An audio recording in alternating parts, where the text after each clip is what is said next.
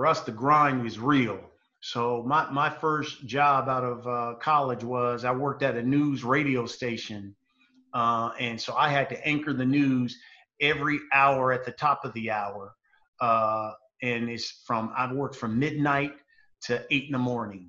So I would do the news at midnight, 12, 12 to 1205, 1 to 105, 2 to 205, all the way up until the morning drive.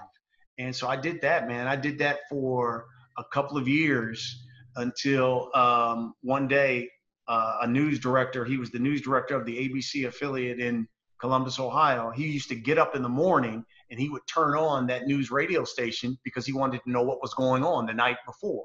Right. Uh, as he was getting ready to go in, and he would hear my voice every morning, and and it just so happened that his wife worked at our our radio station. She was in our sales department, and he just had he just casually mentioned one day to his wife, uh, you know, I, I really like that guy who who uh, does the news, reads the news in the morning. What's that guy like? You know, and she was like, oh yeah, that's Brian. She was like, oh, you would love him. He's so good looking. I always and she used to always say this. Trish, uh, Trish Hevel was her name. She used to always say that. She used to say, you're the best dressed man in radio because when I, you know, it was my first job, you know, and I didn't, I didn't. So I would go in like slacks a polo, a blazer, because I'm thinking it's my job. I got to go there. You know, everybody else, those guys have been in radio so long. They come in jeans, t-shirt, whatever. You know, they didn't. You're not seeing them.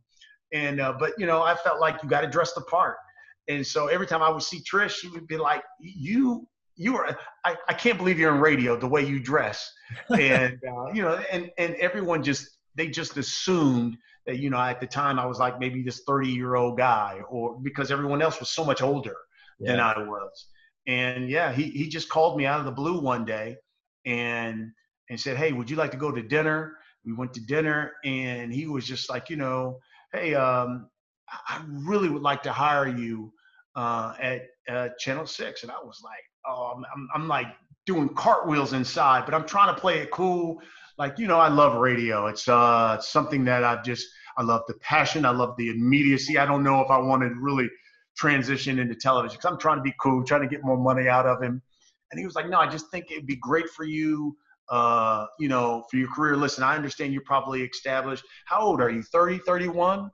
And I was like, uh, no, I'm 23. And he was like, what? you know, he was like, what? And I was like, yeah, I'm 23. And he was like, you know, man, I got to have you. And so, yeah, I, I, basically signed the contract that night. I mean, I, I tried to be cool, but as soon as he put the contract in front of me, I was just like, yeah, okay, Ted, thank here you go. Now, obviously, I know better next time. Yeah, exactly. yeah, that's awesome. And-